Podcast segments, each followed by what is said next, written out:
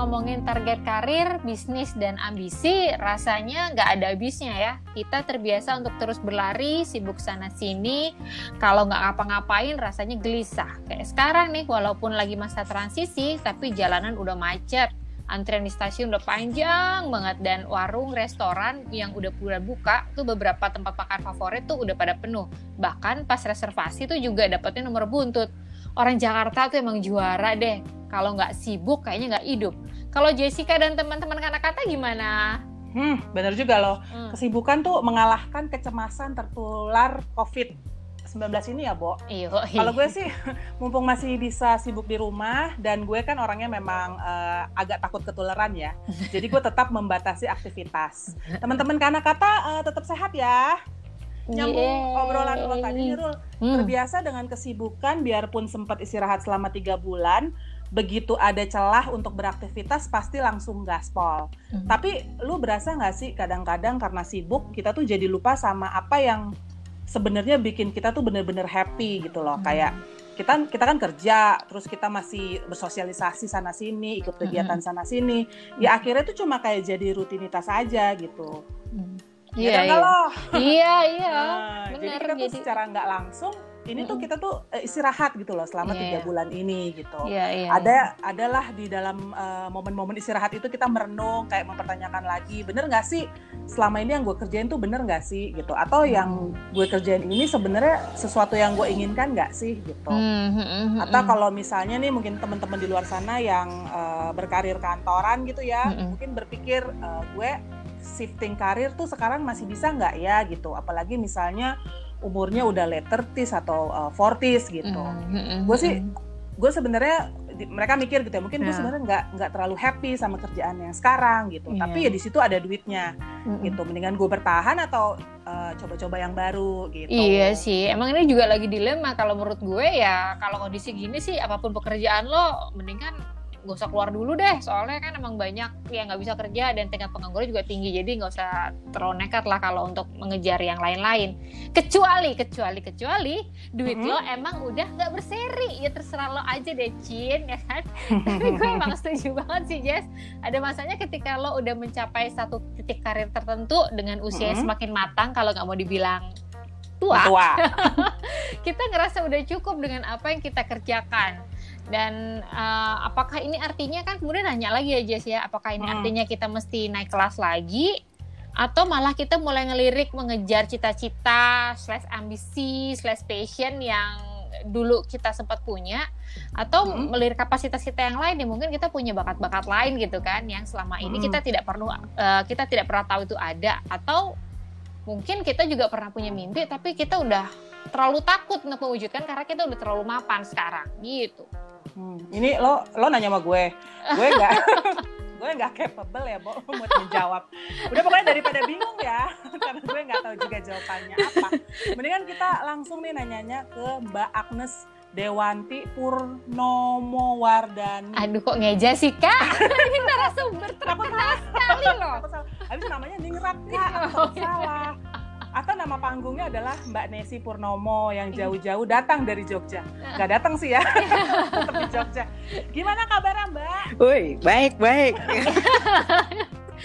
ya, jadi Mbak Nesi ini adalah seorang psikolog yang berdomisili di Jogja, praktiknya di Unes Konsultasi Fakultas Psikologi UGM di Rumah Sakit Panti Rapih dan Rumah Sakit Silom Jogja. Jadi kalau nanti ternyata teman-teman suka dengan dengan style yang Mbak Nesi kasih uh, saran gitu ya. Kalau menurut gue sih Mbak Nesi orangnya agak saklek sih, agak galak gitu ya kalau serius saran. eh serius lu. Nih, mohon maaf ini sekolah atau guru BP? serse, serse, serse. Jadi emang harus men, apa harus atur waktu jauh-jauh hari dan ah. sekalian lah ngelepas kangen ke Jogja tapi nanti ya jangan jangan dalam waktu sekarang ini lah. Anyway Mbak, sehubungan dengan pengantar tadi Hmm, Jadi hmm, emang gimana, apa nggak sih uh, apa sih yang membuat seseorang itu mengambil keputusan untuk melepas kenyamanan atau putar arah mengejar diri yang baru? Istilah kerennya mungkin apa ya? Reinvent gitu, Mbak. Coba jawab dulu, Mbak. Ya. Oke, Oke, eh, itu sebetulnya kalau kita ngomong rein- reinvent itu kan sebetulnya seperti menemukan kembali gitu ya, menemukan Hmm. kembali apa sih yang ditemukan kembali? Yang ditemukan kembali adalah sesuatu yang selama ini sudah rutin dijalani, sesuatu yang selama ini sudah menjadi kebiasaan, kemudian dia menemukan sesuatu yang berbeda, sesuatu yang baru dari yang itu gitu. Hmm, hmm, hmm, hmm. Terus apa yang menyebabkan? Ya macam-macam gitu ya. Ada bisa jadi kejadian-kejadian kecil, bisa jadi kejadian-kejadian yang cukup yang middle atau yang cukup dramatis gitu. Hmm. eh, karena kalau kita ngomong ke- satu kejadian itu penting nggak penting, hebat nggak hebat, gede atau kecil itu kan subjektif banget. Gitu. Hmm. Jadi memang setiap orang punya momennya sendiri gitu di satu titik di mana bagi dia itu ah ini kayak momen yang momen yang ini banget nih yang bikin saya kemudian jadi berpikir ulang, jadi me- apa merefleksikan ulang, merasakan ulang apa yang selama ini sudah saya lakukan. Gitu, Mbak. Hmm, Mm-mm. iya. Mbak, ini dalam bidang apa aja seseorang tuh bisa mereinvent dirinya? Apakah misalnya terbatas pada karir aja atau bisa juga relationship atau bidang-bidang hidup lainnya gitu? eh ada juga sebetulnya kayak lifestyle sebetulnya. Kalau kita ngomong lifestyle itu kan betulnya macam-macam ya. Eh, bisa dari bagaimana kita berperilaku sehari-hari itu namanya lifestyle lah ya. Bagaimana saya kemudian em, apa berperilaku konsumtif itu perilaku konsumsi saya beda dari yang sebelumnya karena ada satu kejadian yang membuat saya kemudian lebih berhati-hati terhadap eh, penggunaan uang misalnya gitu. Hmm. Terus ada yang eh, terkait dengan masalah kesehatan misalnya atau Hmm. terkait dengan macam-macam gaya hidup yang lain. Hmm. gue cerita dikit kali ya, boleh ya, agak-agak Eh, jadi kalau yang pernah gue alamin itu di tahun 2015 itu gue kan operasi. Jadi gue punya gue punya miom yang lumayan lah ukurannya, Eh, like mm, dua setengah kilo, lumayan kan ya? Dua lumayan dong. kalau di kilo, Lumayan. Di kilo yang dijual kan lumayan ya. Setengah kilo eh, secara diameter ya 17 kali something lah gitu. Yang itu Oh. ada di ada di rahim gitu kan ya dan itu kemudian membuat eh, rahim gue mesti diangkat. Nah, itu yang membuat kemudian memang banyak hal berubah. Artinya pada waktu itu kan gue sebelumnya di Jakarta nih. Hmm. Sebelumnya 10 tahun gue hidup di Jakarta, kemudian di tahun 2015 itu gue punya gue dapat hadiah itu gitu ya. Terus gue operasi deh di Jogja karena memang dulu waktu kuliah gue di Jogja gue operasi lagi. Gue berasa cocok dengan dokter yang di sini gitu. Kebayang gak sih Jakarta segede gitu gue ke Jogja cari dokter. ya sutra lah ya bu itu yang terjadi. Jadi gue ke sini untuk operasi dengan dokter kandungan gue yang dulu. Terus udah dan em, akhirnya kan gue waktu itu kan cuma diceritain doang ya bahwa itu gede gitu, bahwa itu ya eh, apa dan bikin kemudian harus diangkat dan sebagainya. Oke, ada masa memang gue kemudian kayak harus ber em, ya gimana sih ya akan kehilangan satu yang itu itu salah satu kebanggaan gitu ya bagi perempuan kita punya rahim. Itu kan membedakan kita dengan laki-laki kan salah satunya itu gitu dan itu kemudian harus diangkat. Terus waktu itu ada proses eh, ya gue sempat gue sempat down segala dan lain sebagainya hingga akhirnya kemudian ya udahlah gitu diambil. Dan begitu itu diambil terus gue kayak yang sebentar nih kayaknya ada yang salah deh gitu.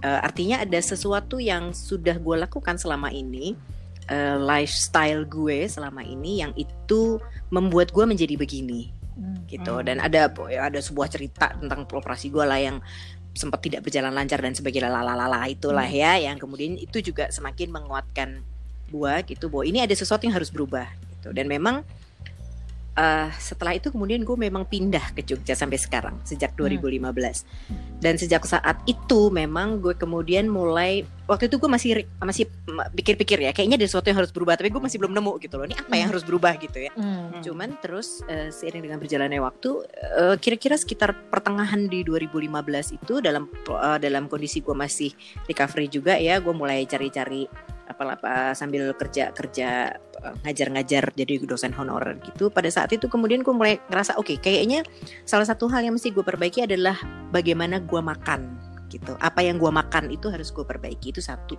Kedua, bagaimana gue yang selama ini gue pikir gue cukup olahraga rupanya enggak. Hmm. Jadi perilaku makan itu menjadi suatu yang sangat berubah bagi gue sekarang. Jadi kalau lo lihat gitu bagaimana cara gue makan sekarang, kebiasaan gue makan itu sangat berubah, berbeda banget dengan zaman gue dulu waktu di Jakarta. Kemudian untuk perilaku olahraganya pun juga sangat berbeda karena gue menjadi uh, apa kayak agak-agak wajib gitu ya bagi gue untuk ya gue harus ikut olimpiade sih itu target target nggak jadi ya bagi gua Ngeri waktu ya. Luar biasa. ternyata ambisinya beda. Oh. Nah. Jadi itu yang apa ya bahwa gue kemudian mensyaratkan gue harus seminggu tiga kali gitu. Gue harus exercise lah, ya. exercise yang yang memang gue suka. Ya bukan exercise yang kemudian berat-berat gitu enggak, tapi itu rutin gue lakukan hanya untuk jaga hanya gitu ya dalam tanda kutip bagi gue hanya untuk menjaga supaya gue lebih sehat dibandingkan sebelumnya karena kan gue Hmm. pengen ada sampai anak-anak gue gede Hmm. gitu harapannya gitu Hmm. Gitu deh kalau yang terjadi pada gue gitu. Jadi artinya apakah itu bisa berubah di hanya di karir aja apakah hanya di relationship aja? Sebetulnya enggak. Bagaimana cara kita menyikapi suatu hal itu juga bisa berbeda. Hmm. bisa berubah gitu maksudnya.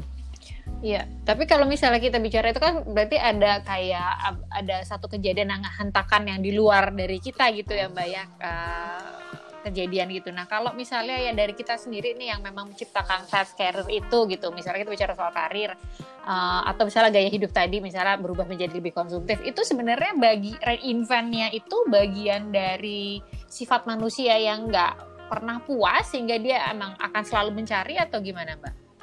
Hmm, bisa juga gini-gini. Jadi kalau kita ngomong tentang tahap-tahap perkembangan gitu ya, tentang tugas perkembangan dari ilmu psikologi itu kan memang ada usia yang uh, usia itu usia dewasa tengah, middle Hmm. uh, apa namanya dewasa. Kan dewasa ada dewasa awal, dewasa tengah, dewasa akhir gitu ya. Nah, di masa dewasa awal itu kan yang orang kemudian sekitar umur 20 dari 20-an ke 30-an itu kan orang yang mulai kerja, kemudian Hmm. mulai pacaran, mulai nikah, mulai punya anak, mulai beli rumah. Itu kan tahapnya. Hmm. Kemudian ketika mulai masuk ke eh, dewasa yang tengah itu pada saat itu relatif kan secara karir juga udah lebih stabil gitu dan Hmm. udah ada satu eh, kebiasaan tertentu yang mulai terbentuk nih kan ya Hmm. gue udah berumah tangga sekian tahun anak-anak gue mulai gede dan sebagainya itu jadi Hmm. ada sat- ada satu masa yang apa udah dijalanin dulu gitu Hmm. nah pada saat itu memang di usia dewasa tengah itu pilihannya seperti apakah gue akan mempertahankan kestabilan ini ataukah kan itu orang kemudian mulai mempertanyakan oke udah mulai stabil terus apa? gitu. Pertanyaannya kan Mm-mm. orang memang cenderung untuk Iya. bertanya terus apa? gitu. Betul. makanya kalau lo tanya apakah itu bagian dari orang yang tidak mudah puas? Bisa juga gitu sih ya karena orang nggak Mm. terus tanya terus ngapainin? Terus apa nih? Mm-mm. gitu. Terus apa? Oh ya udah. Ada beberapa yang yang yang bilang terus apa? Oh ya udah begini aja. Tapi ada juga yang terus apa dijabanin ya. oh, kayaknya nggak gini deh gitu Iya, iya. gitu Iya, iya. Ini iya. sebenarnya Mbak Nesi ini menjawab pertanyaan yang mau gue tanya. Tadi kan gue nanya, ini emang visioner ya, belum ditanya udah menjawab. Ya kan? Itu gua ada dalam bahasa Jawa ada ada peribahasa itu namanya weruh saat turungi winarah namanya Oh, oh, ngeri kan oh jangan salah loh Emang sakti ya dari tadi ya, Bo. Tadi kan gue nanya gini, sebenarnya ada nggak sih kayak tahapan-tahapan usia tertentu tuh ya seorang akan masuk ke uh, fase uh, reinvent itu tadi gitu. Nah, kalau gitu gue tanya yang lain deh. ya Iya boleh deh. boleh boleh Mbak, atur aja Kenapa ya? Ada yang orang tuh ngerasa memiliki uh, kebutuhan untuk terus mereinvent dirinya gitu kayak tadi. Ini gue apa lagi nih? Ini gue apa lagi gitu. Jadi dia kayak always checking uh, his or her position right now gitu kan. Hmm, Sementara temennya mungkin uh, apa usianya sama, pekerjaannya sama, apa segala macamnya banyak sama, tapi dia nggak punya kebutuhan untuk itu gitu, kebutuhan untuk mereinvent, untuk bertanya-tanya gitu tentang dirinya sekarang gitu. Itu gimana tuh Mbak? Apakah memang ini uh, uh, privilege? Atau jangan-jangan kebutuhan Kutukan. untuk berpikir, kebutuhan untuk berpikir, untuk kayaknya gue melakukan sesuatu. Reinvent tuh adalah kemewahan gitu loh. Kan katanya dulu ya ada yang bilang e, orang bisa berfilsafat karena banyak waktu luang. Jangan-jangan karena nganggur gitu karena nganggur. Kadang-kadang nih punya banyak waktu luang nih untuk berpikir gue mau ngapain ya? Gue happy nggak ya? Tolong pencerahannya Oke, jadi gini, kalau kalau agak sedikit menjawab dari pertanyaannya Ruli tadi sebelumnya ya, apakah kemudian sesuatu itu kejadiannya juga harus dari luar? gitu? Ataukah bisa dari dalam aja? Kan prinsipnya gini yang namanya manusia itu kan selalu bersinggungan dengan kejadian di luar dirinya ya nggak sih? Kan selalu gitu ya. Nah artinya tinggal apakah suatu kejadian itu menjadi bermakna atau tidak itu kan tergantung dari orang itu sendiri. Gitu. Jadi Ya. apa namanya prosesnya kan selalu begitu ya tektokannya Ya. antara orang dengan dunia di luarnya Nah, kemudian apakah kemudian eh, ada orang yang sedemikian gelisah sehingga selalu berusaha mencari, ada orang yang sedemikian anteng dan stabil dan tenangnya sehingga ya udahlah ya gitu. kan ya. Sorry, gue cool. Nah, maksudnya sebenarnya gini kalau eh, reinvent itu memang prosesnya bukan yang kayak orang-orang mencari jati diri sebenarnya. Jadi bukan yang terus Oh. gue cari lagi, terus bentar beberapa dua hari terus gue kayak gue ganti lagi, gue ganti lagi sebetulnya enggak. Jadi kalau kita ngomong reinvent kan prinsipnya kayak tadi kan ada satu masa tertentu yang dia udah jalanin cukup lama gitu ya dan itu menjadi bagian dari kebiasaannya dia. Jadi udah terbiasa dengan itu sebetulnya. Tapi kemudian dia mau mencari sesuatu yang lain gitu, yang di luar itu. Nah kalau orang yang selalu mencari selalu mencari kan yang kemarin aja belum dijalanin udah mencari lagi gitu ya. Please dong namanya bukan reinvent kali. Itu emang baru belum ketemu aja ya? itu baru brainstorming itu reinvent Lo diimplementasikan. penemuannya belum ada lah udah. Belum. Udah ganti jadi lu gimana sebetulnya sih? Oh jadi memang itu ya eh, pencarian jati diri itu bukan reinvent ya. Jadi lo harus udah ajak dulu sama diri lo sendiri gitu ya ya baru nyari kan namanya aja reinvent re kan Hmm. menemukan kembali berarti yang pertama udah ketemu dulu dong iya iya jadi iya, dari iya. dirinya udah ketemu dulu gitu Heeh. udah dijalanin dulu baru gitu. Heeh. habis gitu terus baru merefleksikan lagi berpikir Hmm. lagi merasakan lagi mempertimbangkan lagi terus gue mau gimana nih kan gitu Ah, Oke, itu kayak bagian dari proses kayak pembuktian diri juga atau itu sebenarnya hal-hal yang sama sekali lain, Mbak? Hmm, pembuktian diri bisa juga sih karena ketika orang melakukan sesuatu itu sebetulnya kan motifnya apa hanya orang itu yang tahu ya. Hmm. Even bahkan ketika orang berbuat baik itu kan pertanyaannya apakah itu memang untuk karena dia ingin membuat orang lain happy atau karena dia senang aja dia orang orang lain sehingga dia lakukan itu gitu. Itu kan kita nggak ngerti. Hmm. Jadi artinya Ya. motif orang itu apakah dia mau melakukan itu untuk apa? Pemuasankah atau apa atau apa? Ya macam-macam sih. Hmm. Bisa macam-macam apa tujuannya gitu bisa macam-macam. Tapi yang pasti kan dia ingin eh apa ya? a- Kayak sebetulnya kan kayak kerasa kayak ada yang kurang gitu loh sebetulnya. Kayak yang gue jalanin selama ini tuh kayaknya masih belum eh gitu. Apa sih bahasanya? Eh tuh apa ya? Hmm. Eh, Jejak. Dari yakin ku teguh. nyanyi abis ini kita nyanyi ya. Ya, Oke. Jadi kegelisahan-kegelisahan itu yang kalau misalnya kita dengarkan diri kita sendiri itu ya Mbak sebenarnya mesti kita jawab ketika kita sudah itu ya tadi konsisten. Kita memiliki satu konsistensi dulu entah itu karir entah itu kebiasaan kemudian lo kepengen membuat satu perubahan gitu ya lebih arah gitu tapi menjadi eh, pasti itu akan sesuatu yang menjadi lebih baik atau Mm, nggak tahu. oh nggak tahu ya Kalau secara hasil kan kita nggak pernah tahu ya. Artinya Ah, gini, oke. apakah kemudian ada sebuah jaminan bahwa ketika gue reinvent itu gue pasti akan happy apa kayak cerita-cerita di di do- dongeng-dongeng Disney zaman dulu gitu lah ya. Kayak drama Korea juga. Kenapa? Kayak episode yang kemarin, drama Korea. Nah itu apakah pasti begitu ya? Nggak tahu gitu. Hmm. Kita nggak tahu juga apa yang akan terjadi di depan. Hmm. Tapi bahwa itu menimbulkan satu kegelisahan tertentu dan itu kenapa terjadi? Karena kalau dulu sebelumnya gitu ya di usia yang sebelumnya itu kan orang fokus di itu tadi, fokus ngejar gimana caranya gue bisa memenuhi kebutuhan gue. Jadi secara ekonomi kebutuhan gue, gimana gue bisa beli rumah yang harganya ujubilah buset itu mahal Mm-mm. banget misalnya. Gimana gue bisa bayarin sekolah anak gue yang angkanya? Wow gitu kan ya. Karena fokusnya di situ kan nggak sempet nih. Ngurusin kegelisahan kan nggak sempet.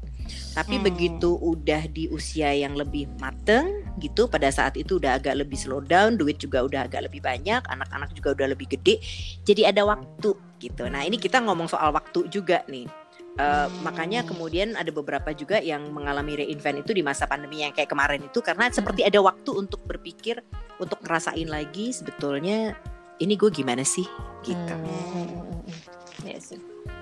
Gimana Jess? Lo ada pertanyaan lagi atau gue lagi nih? Berarti sebenarnya Nggak berarti sebenarnya nggak sah dong ya kalau misalnya walaupun tidak mau bukannya mau mengecilkan uh, pendengar podcast karena kata yang usianya masih Mudah 20 beli ya, tahun ya. ke bawah gitu ya, udah bekerja atau masih kuliah.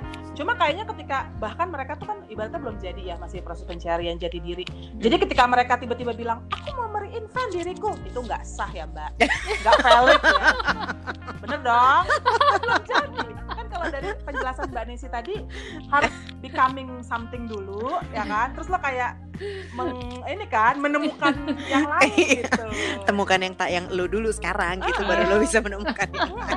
Mm-mm. mungkin memang itu tadi mungkin istilahnya yang sedang mereka jalani adalah proses brainstorming pencarian gitu Pencarian dari jati berbagai diri ya. Iya, lagi cari sebetulnya gue mau yang mana, gue mau yang gimana, baru ya masih di situ gitu ya. Dan jangan khawatir gitu nanti akan ada masa di mana ya bisa jadi orang akan mengalami rein apa masa reinvent itu. Tapi kan itu nggak tidak wajib dialami semua orang juga kan. Hmm. Karena ada yang iya, ada yang enggak kan. Oh ini menjawab yang tadi dong ya. Iya, iya. Berarti Iya.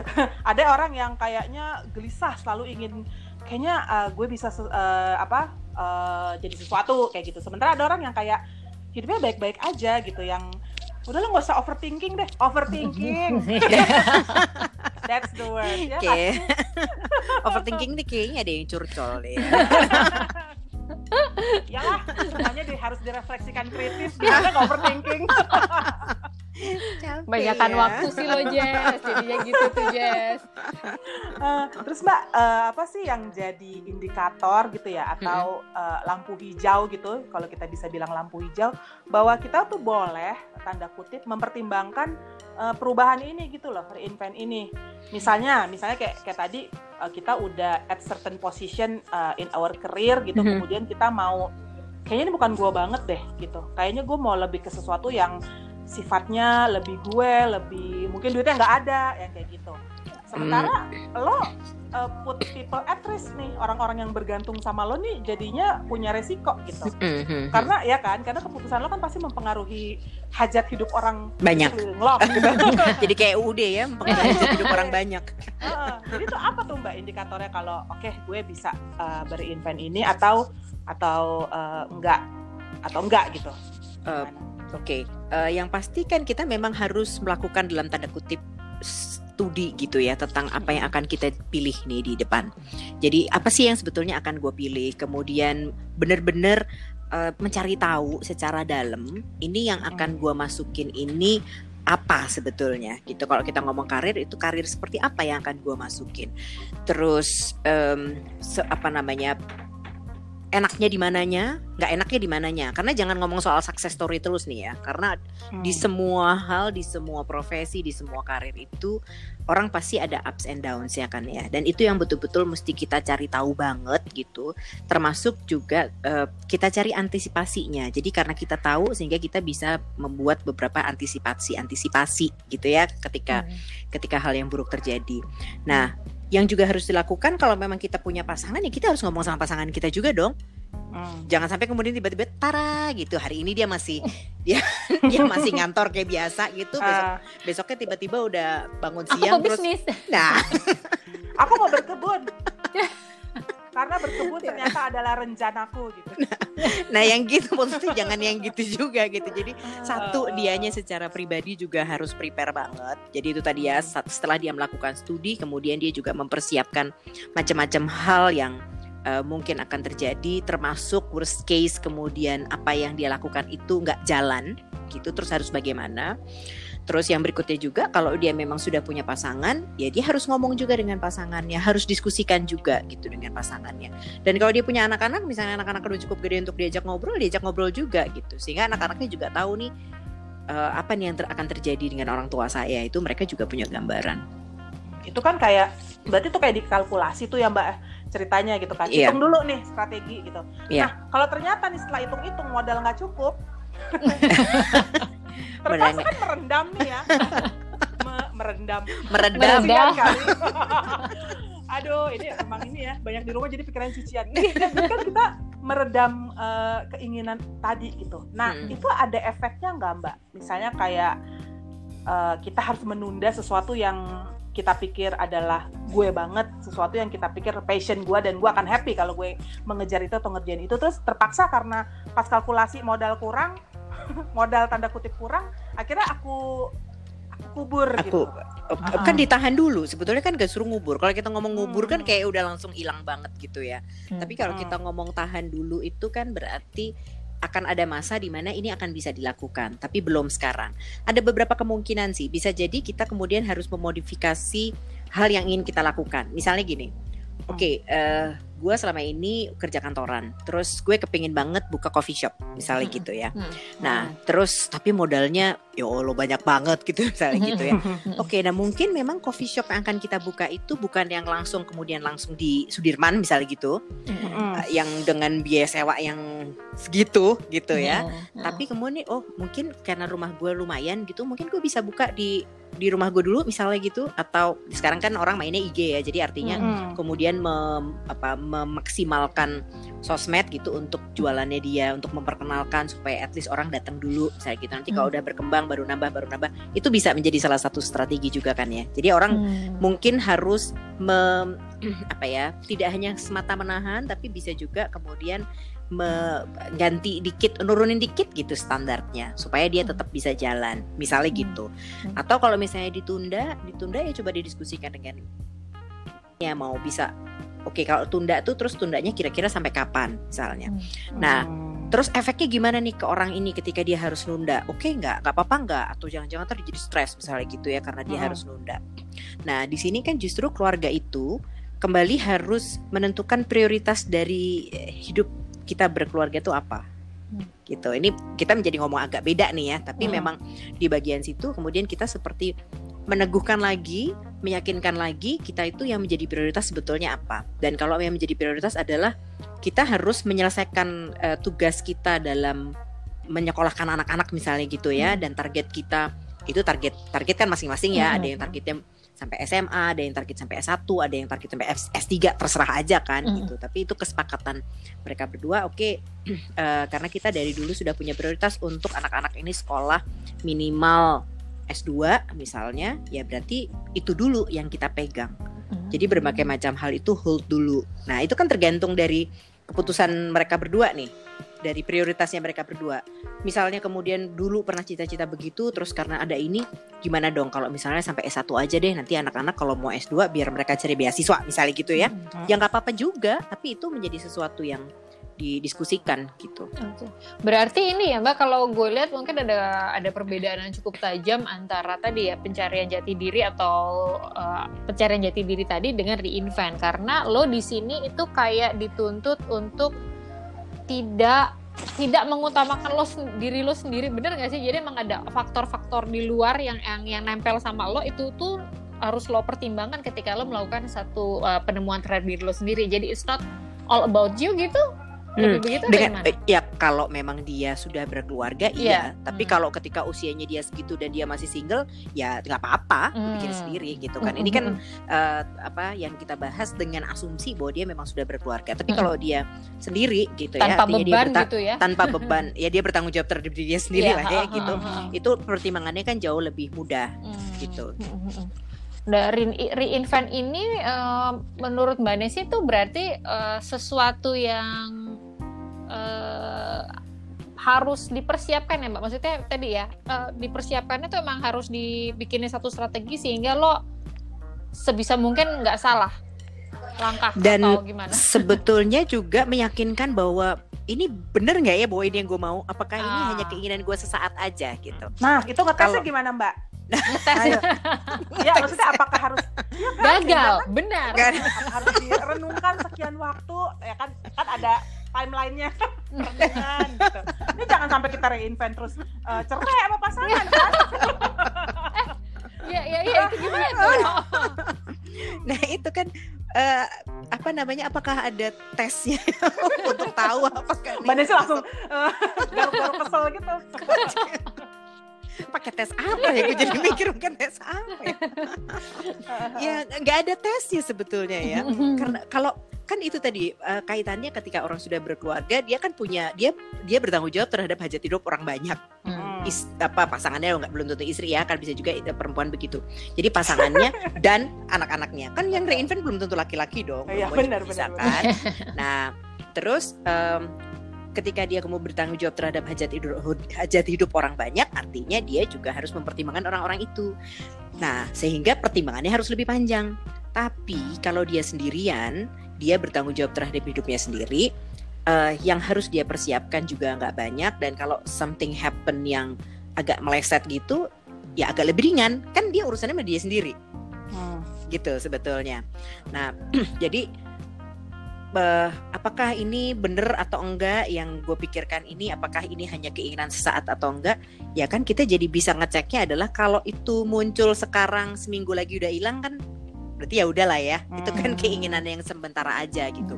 Begitu misalnya kita ngomong tentang gue kepengen begini, tapi begitu kita diskusi lebih dalam langsung kepala gue puyeng apa pusing cenut-cenut gitu rasanya geli yang ya berarti jangan-jangan emang lu sebetulnya bukan itu yang lo inginkan gitu kan jadi itu kan bagian dari dari proses kita sendiri ngecek ke kita sendiri gitu Em, emang bener ini apa enggak Ini memang ini ya temanya hari ini tuh kayak emang lo eh, kalau lo gelisah lo sebenarnya antara lo masih belum ketemu jati diri lo sendiri atau lo sebenarnya udah punya potensi itu tinggal kemudian lebih me- mengasah lagi potensi lo itu gitu ya Pak ya.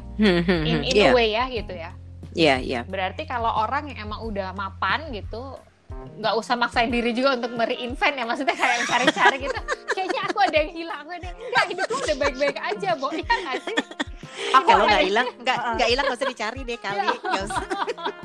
Apa Aku ingin hilang terlihat tapi deep. dihilang-hilangin oh, aku ingin terlihat deep gitu sehingga kemudian ketika orang lain ngapain kayak kenapa gue belum? Terus kan jadi sekarang itu kan jadi membandingkan sebenarnya it's okay gitu ya Iya, iya. Hmm. Karena ini memang Oke. sesuatu yang sifatnya tuh subjektif banget gitu. Oke. Makanya kan tadi kan gue bilang tidak semua orang kemudian harus mengalami itu. Mm-mm. Siapa tahu memang dari awal dia sudah masuk di bidang yang memang itu dia passionnya dia dari dulu dan hingga selama lamanya gitu ya. Amin. Itu. penemuannya Tuhan. dia ya udah selesai iya udah, ya. iya. dia udah ketemu Ah, ya, dan ya dan udah beres kan Oh, iya, gitu. iya, Tapi iya. kalau memang ada yang dulu yaitu dia prioritas saya adalah ini jadi walaupun gua nggak suka gue jalanin yang ini dulu. Nah, sampai pada satu titik dia ingin menjalankan apa yang dia inginkan nah itu baru begitu Iya, iya. Tapi jangan jadi jangan dipaksain ya Bo ya Jangan dipaksa. Mbak, tapi ini ya, Oi. buat yang lagi mikir-mikirnya invent ya, mereka tuh eh eh Mbak Nesi ya tadi kan kasih contoh eh, mereinvent dirinya juga ya dengan pindah ke Jogja, kemudian mengubah cara hidup, olahraga, mengubah cara makan gitu, pasti eh, cara berpikirnya juga udah berubah. Lo happy nggak Mbak? ya kalau gua nggak happy gue balik lah deh Ini soalnya eh tapi gue masih balik loh sesekali gue masih balik loh ya soalnya ngurus harta-harta di Jakarta ya. KTP, kan KTP, KTP gue masih KTP gue masih di sono gue kalau pilkada pemilu gue masih balik Jakarta Nah, Mbak, lu kan beru- lu lu one of eh, yang beruntung lah karena lu ngerasa happy. Ya. Nah, gue yang gue pengen tanya sebenarnya ada jaminan gak sih ketika kita mereinvent diri kita, kita tuh happy. Terus misalnya ketika gue udah wah this is the new me, oh I like it, tapi ternyata it it stays for like two months or two years, abis itu gue nggak happy, terus gue gimana Mbak? ya udah Reinvent balik lagi lagi, ya? aja reinvent lagi ibarat ini ya mbak lang linglung gitu ya Salah jalan. gagal bikin lagi gitu ya Soalnya gini kalau kita ngomong happy, ini kalau kita ngomong happy ini bisa sampai besok nih. Kita punya kita beneran serius lu mau ngomong ini. Kalau kita ngomong happy itu kan sesuatu yang itu beda lagi gitu ya. Hmm. Eh, happy itu ya tergantung kita sendiri kemudian mau mau menjadikan kita happy atau enggak kan gitu. Itu Iya. karena itu masalah pilihan banget deh. aduh, aduh, Nah, aduh. Memilih Pilihan untuk happy atau tidak. lagi. Nah, kita podcast. jangan lupa gitu. nah, jadi eh, jadi artinya kalau kita ngomong nanti gimana ketika itu sempet rasanya happy tapi ketika udah jalan beberapa lama rupanya eh nggak terlalu happy misalnya gitu. Terus gimana ya? Gue mempertimbangkan untuk balik ke jalur yang dulu atau gue mencari ya- lagi yang lain. Ya nggak apa-apa. Silakan aja dipertimbangkan dulu. Justru pada saat itu kita jadi bisa membedakan oh yang waktu di dua tahun yang lalu itu gue ngerasa sepertinya gue pengen banget ngejalanin ini Hmm. tapi begitu gue udah jalanin rupanya ini apa yang salah dari yang waktu itu ya kan justru kita bisa evaluasi juga kan ya betul. jadi nggak apa-apa it's okay balik lagi nggak ada yang ngomelin kan ya gitu kan itu pilihan-pilihan kita sendiri nggak sih nggak ada guru yang akan marahin kita kamu memilih yang salah gitu kan nggak ada Hmm, juga hmm, kan hmm, hmm. jadi ya udahlah This is a sih, nggak journey of juga. life gitu ya mbak ya. iya dong banget. Tapi kan malu, udah pengumuman ke orang-orang. lagi siapa suruh pengumuman kan selebriti ya kan? Aku menemukan kedamaian dengan melakukan A gitu. Terus ternyata dia relapse gitu. ternyata Malu dong aku. ternyata kedamaian aku kemarin kedamaian semua gitu boleh belajarlah dari pengalaman aku boleh kan Iya, gitu. Boleh. Terus jadi motivator deh dapet duit. nah Iya, iya, iya. gitu mbak Iya iya iya. Jadi kayaknya gue masih perlu tahu juga nih mbak eh, ada ya itu ya tadi karena kita sudah merangkum semuanya berarti emang tips paling utama ini untuk ketika mereka yang sebenarnya gue sih nggak tahu nih kita antara antara dia gelisah atau dia memang ingin menemukan eh, sesuatu yang baru lagi memaksimal potensi dia sendiri atau yang lainnya gitu. Kita mesti ya kan kita jadi tidak ingin begitu mengklasifikasi gitu ya. Hmm, hmm, hmm. Supaya mengalahkan rasa takut itu dulu sih mbak sebenarnya. Itu gimana mbak? Karena kan untuk melakukan tadi ya suatu perubahan tadi misalnya gue pengen dari dari karyawan kemudian pindah jadi pengusaha karena ada kecemasan. Terus lo riset lagi kan terus pasti ada Mm-mm. keraguan. Itu gimana untuk pengalahkan karena balik lagi ketika lo menjawab kegelisahan hati lo itu kan sebenarnya itu yang paling penting Ya, eh, ketakutan itu akan selalu ada dan itu kan bagian dari apa emosi yang emang ada sama manusia gitu ya. Hmm, Jadi hmm. ketakutan, kenapa ketakutan itu ada? Ketakutan itu kan ada untuk melindungi kita gitu, supaya kita lebih berhati-hati. Sebenarnya kan gitu tujuannya. Jadi apakah itu harus dikalahkan ataukah itu harus didengarkan? Itu juga sesuatu yang harus dipikirkan lagi. Dalam kan ya, pusing nggak lo? Jadi ketakutan itu harus disadari sebagai satu bagian dari kita, bukan menjadi bagian yang harus dihindari. Kalau menurut gue gitu ya. Hmm. Jadi kalau kita merasa takut, ya nggak apa-apa kan gue masih manusia ya. Dan Hmm. yang namanya takut itu adalah emosi yang wajar gue rasakan. Nah sekarang tinggal pertanyaan gue kepada gue sendiri, ketika gue takut sebetulnya apa yang bikin gue takut ya? Apakah ini adalah upaya dari diri gue sendiri untuk mengingatkan bahwa ada sesuatu yang masih belum pas banget, ataukah memang gue yang eh, nggak berani aja ambil resiko, misal gitu, atau apa nih? Hmm. Dan apakah ini menjadi sesuatu yang gue harus turutin untuk gue tahan dulu, sesuatu yang harus gue turutin untuk gue batalkan, atau sesuatu yang justru mesti udah lewatin aja gitu. Itu sesuatu yang juga perlu kita pikirkan lagi. Hmm. Termasuk itu sesuatu yang juga harus didiskusikan bersama dengan pasangan kita kalau memang kita ada pasangan. Jadi kalau enggak kita pikirkan dulu, kita diskusikan. Kalau enggak ya coba kita pikirkan sendiri, terus kita obrolin dengan teman-teman kan juga bisa ya. Atau ke psikolog ya. teman-teman. Ah ya itu juga boleh sih. ya itu juga boleh sih. Gimana Jess lo masih ada apa yang lo tanya lagi Mbak. ngomong dari Jogja Nih, aku men-. Kayak jauh banget sih sekarang ngefek nggak sih jauh gitu. Aku mewakili pertanyaan teman-teman yang eh, sedang dalam proses nih lagi merenung merenung merenung gitu ya dalam proses eh, ya itu tadi berpikir eh, mereinvent dirinya gitu. Terus menurut eh, dirimu Mbak tip-tip terakhir deh tahapannya apa gitu? Harus gue follow up nggak sih kegelisahan gue ini atau gimana gitu? Tip-tip eh, andalan. Tips andalan terus gue langsung diem. Apa? Tips andalan. Selain pergi ke psikolog, tapi kita tinggalin ya akunnya, akun IG-nya. Ketika yang pasti gini, ketika it- eh, kita merasa ada sebuah kegelisahan gitu ya, Ya. ada kegelisahan. Nah, kegelisahan itu kan dalam tanda kutip biasanya agak manggil-manggil gitu ya, creepy gak sih? agak kayak horor ya. Untungnya tayangnya Senin loh. Nah, semakin malam semakin gimana gitu rasanya. Itu agak manggil-manggil gitu. Sehingga yang namanya kegelisahan itu bukan hanya terjadi sekali tapi katakanlah kemudian sekarang muncul terus hilang terus entah kapan lagi kok muncul lagi ya terus hilang. Nah, itu sebetulnya adalah tanda-tanda memang ada sesuatu yang perlu kita pikirkan secara lebih dalam. Oh. Em, uh, apa namanya kan ada beberapa orang yang begitu merasa agak gelisah dikit ya udahlah ya gitu disingkirkan saja. Oh, syuh syuh syuh gitu pergi. Tapi kalau ini kemudian jadi muncul lagi kemudian entah kapan muncul lagi kemudian muncul lagi berarti memang ini sesuatu yang perlu kita pikirkan itu sebagai tahap yang pertama dulu gitu. Tahap yang berikutnya kemudian uh, bisa jadi ada beberapa hal yang uh, apa namanya menjadi alternatif gitu. Karena bisa jadi ketika orang mencoba untuk mereinvent tuh bingung antara gue mau ini atau yang ini ya gitu.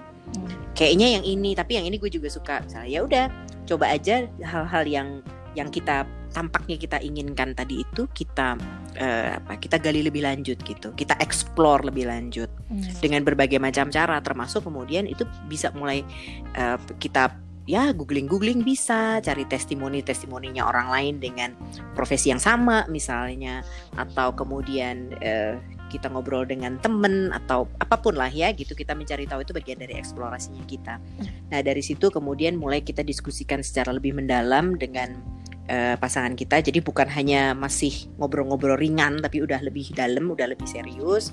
Karena kita juga sudah mulai mempersiapkan apa, seperti mempresentasikan studi kita tadi gitu. Mm-hmm. Saya merasa, gue merasa ini gitu. Terus um, kan ada tuh ya presentasi efektif tuh kan kemarin ada tuh di podcast yeah. lo kan ya. nah itu lo laksanakan deh gitu. Yeah, yeah, yeah. Jadi lo presentasikan. ya. oh dengerin dong. nah itu itu lo lo laksanakan deh gitu. Iya, Katakanlah yeah, dengan orang deket pun kan kita tetap harus mempresentasikan tapi dalam bentuk yang simple lah ya gitu. Yeah, hasil yeah, temuan yeah. kita apa, hasil studi kita apa. Terus kalau menurut kamu gimana dan itu proses diskusi itu bisa berjalan beberapa apa beberapa waktu gitu ya. Itu juga nggak ada batasannya tergantung juga dari respon dari orang yang kita ajak diskusi kan ya. Yeah, kalau yeah. orang kita ajak diskusi terus apaan sih lu gitu ngomongnya begini misalnya. Waduh, ditolak nih gitu. Terus aduh, ditolak nih misalnya. Lu masih mikir-mikirin begitu nih uang sekolah anak aja kita masih setengah mati dan sebagainya misalnya gitu ya. ampun, itu ampun, terus ampun, ampun. Nah, Nah, kalau emang masih begitu ya berarti oh ini belum nih. Oh, Tapi bisa juga yeah. kemudian kita tunggu berapa waktu terus kita coba untuk diskusikan dulu. Artinya kita bisa sampaikan bahwa ini bukan sesuatu yang mau kita lakukan sekarang banget. Hmm. Tapi bahwa ini adalah bagian dari kegelisahan gue misalnya gitu. Nah, hanya sekedar untuk didiskusikan dulu dan nanti kalau memang waktunya memungkinkan, situasi yang memungkinkan, gue kepengen bisa melakukan ini gitu. Tapi tentunya kan gue juga butuh dukungan dari lo ya, gitu hmm. misalnya. Dan marilah ini kita diskusikan bersama, misalnya gitu. Yeah. Nah, nanti baru di di titik tahap yang terakhir ya eh, ya keputusan lah ya akhirnya mau dilaksanakan kapan, bagaimana dan lain sebagainya. Oh, oke. Okay. Emang ya Jess ya ngobrol sama psikolog tuh diajaknya mikir gitu ya. nggak langsung dikasih solusi. Cuma mikir dulu. Mikir. Jadi ah, ya kak mikir dulu bener nggak ini nggak ini nggak. Jadi emang kita nggak Soalnya dia males kak. Kayak iya. itu tuh seringnya berobat jalan. eh, makanya sukanya pergi ke dukun kan cepat sembur-sembur beres. Iya, iya iya iya iya. Jadi yang jelas sih memang ketika lo berhadapan dengan realita nggak selamanya yang lo pengenin itu akan tercapai dengan mulus ya pasti ada pergulatan, yep. jatuh hmm, hmm. dulu, bisa jadi uh, gagal dan memang tidak melulu sukses. Tapi gue yakin sih dari pengalaman jatuh bangun itulah yang kemudian membentuk kita seperti sekarang ya. Kita seperti kayak tadi tuh kita tuh tetap ditantang untuk berani memilih dan ngambil resiko atas pilihan pilihan kita sendiri. Jadi secara nggak sadar sih gue rasa ketika lo berani ngambil pilihan mudah-mudahan sih ambil pilihannya selalu positif ya. Nah, misalnya lo keluar dari zona nyaman lo dan lo berani ngejalaninnya, gue yakin yang yang lo yakin kemudian itu berujung baik buat lo, ya itu mungkin adalah udah path untuk reinvent yourself gitu ya. Hmm. Kalau menurut gue sih juga reinvent itu nggak nggak mesti kayak perubahan nyata kayak perubahan shift tadi ya shifting karir atau uh, bisnis gitu tapi perubahan tadi perubahan sudut pandang perubahan gaya hidup kalau gue rasa yep. sih perubahan berat badan mungkin itu bentuk reinvention aku cita-cita lah sindring. Ya itu itu menjadi afirmasi gue setiap hari itu berat badan tapi ini eh, ber berhasil nggak? Berhasil nggak nanya? Berhasil berjuang. Pokoknya merasa dulu mbak berjuang. badan gue segitu dia mensugesti positif. Mensugesti positif.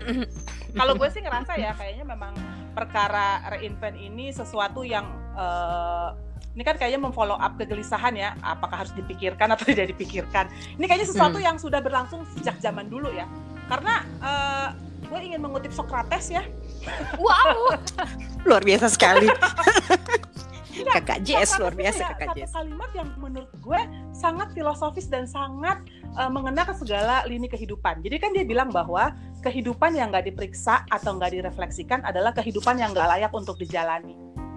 Ya kan? Kan dia bilang Hmm, begitu. hmm, hmm. Itu kan berarti Iya. kan kita tuh hidup kita gitu. Kita jadi gue ngerasa sih kalau yang namanya reinvent ini adalah salah satu cara kita tuh untuk to always check ourselves gitu. To be a better version of ourselves gitu every day. Setuju nggak Mbak? Oh, sepakat banget dong gue Eh, sampai yang speechless gitu Karena sayangannya Socrates, Bu. Mbak Desi kayaknya oke. gue langsung oke deh oke deh kakak Ya Mbak Desi, makasih banget atas sharingnya. Ya bikin gue agak sama-sama. jelek jelek jelek jelek Ya. gitu ya. Eh, karena tadi kan udah disinggungnya sama Mbak Desi, kita bicara happiness bisa satu ini sendiri, bicara soal pilihan Hmm. satu sesi sendiri itu. Jadi mungkin besar kemungkinan nanti kita akan berkolaborasi lagi Hmm. podcast bareng dan biasanya sih kalau kita lagi menggalau akut ya Jess, kita akan langsung kontak Mbak Desi, cari psikolog yuk. siap Ya, Thank you so much Mbak. Oke, Mbak. sama-sama. Terima kasih juga kepada teman-teman Kanakata yang sudah dengerin setia dari episode 1 sampai 16. Sampai jumpa di episode berikutnya. Tetap sehat dan semakin kece. Bye. Dah.